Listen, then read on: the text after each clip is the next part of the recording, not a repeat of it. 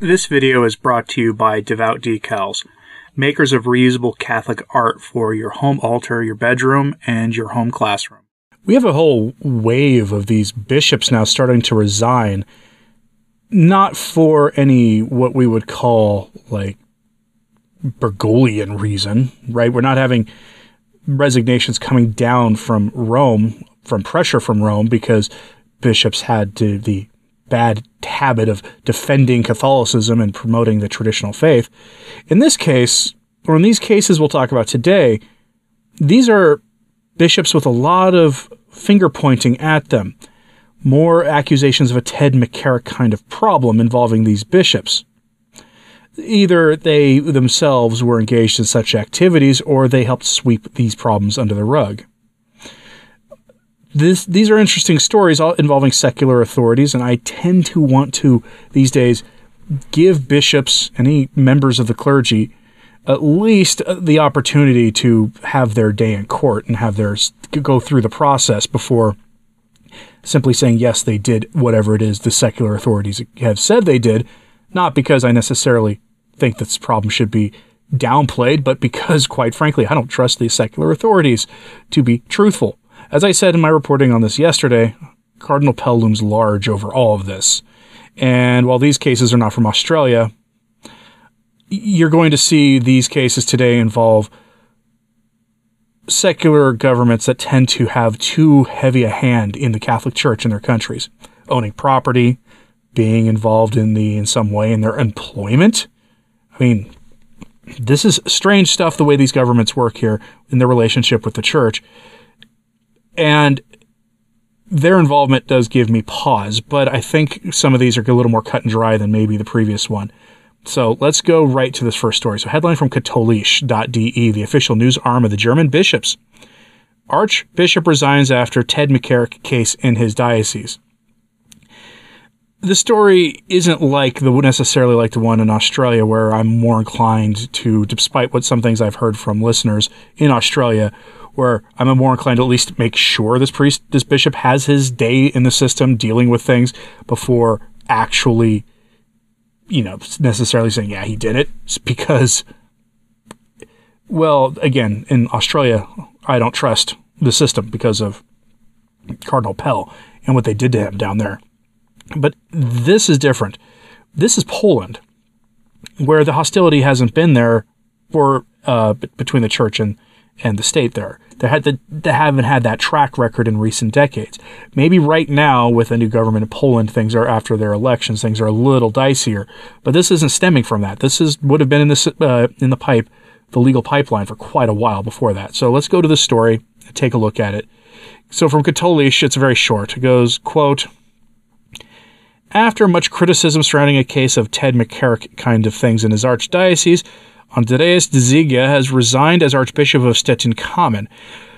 Pope Francis accepted his resignation, the Vatican press office announced on Saturday. No reasons were given in the communique. At 71, the bishop has not yet reached the usual age limit for the episcopal resignations of 75. From the age of tw- from the end of 2020, allegations of sweeping aside uh, problems against bishops in Poland made headlines. The churchmen are said to have kept Ted McCarrick problems involving the very young by clergy under cover. The case of a priest from the Western Polish Archdiocese of Stettin Cammin, in particular, caused outrage. He is said to have done uh, redacted back in the early 1990s. According to the accusation, the church had known about it since 1995, but had taken no action against him.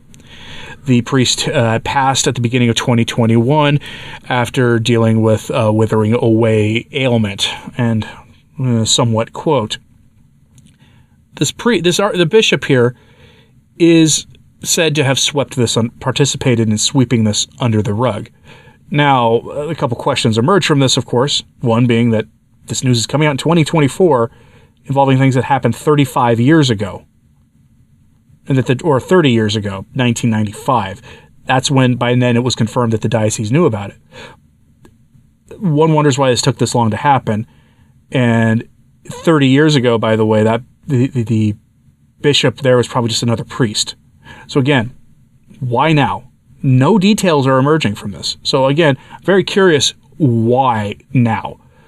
But again, there always is has to be somebody who takes the blame for the past misdeeds of long since retired bishops, which is almost certainly the case there in Poland. But you begin to see how widespread this problem of the Ted McCarrick kind of issue was in the hierarchy back in the 1990s in Poland.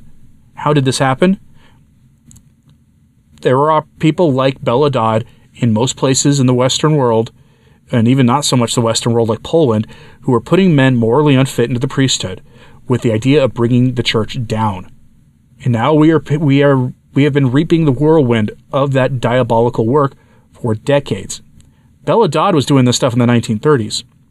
By the 1950s, when she went public with it, she said there were some of the some of the seminarians she placed in had become bishops and cardinals already in the 1950s. You want to read about what she her about her testimony? She wrote the book School of Darkness. You can go read that. It's easily available. Catholic publishers still publish that book. But she was working in America. She wasn't the only one. She she wasn't working alone. She was part of a much larger attempt to bring the church down with this stuff. And so you have the fruits of this work in Poland there. That's not just Poland either.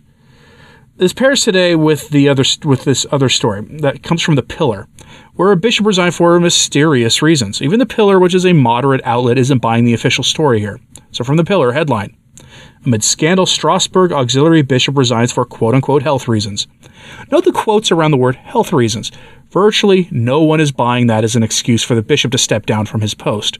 Clearly, something else is going on here. And again, you're going to see a common pattern emerging here.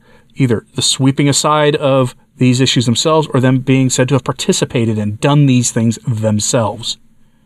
Again, it could very well be that the case of that bishop in Australia that I reported on yesterday did what they said he did. Could very well be the case. And it could be the same case here. In fact, in this case, it almost looks like this bishop's trying to uh, evade having to deal with things. Now, this is in France, and this is where you start getting into the weird relationship with the government. Because I personally find it distasteful if they're going to, if the, if the French state has authority, legal authority over bishops to the point where a French government official has to accept the resignation of a bishop for it to actually be a valid resignation that the church takes all the blame for this problem because obviously that means there's some sort of oversight of the church going on in France and has been since at least 1904 I think it was when the French government seized church property. So this is an interesting story and one wonders if the French government's going to take any of sort of the responsibility on this since they apparently have oversight of bishops and clergy in France. From the article quote Look, Bumble knows you're exhausted by dating.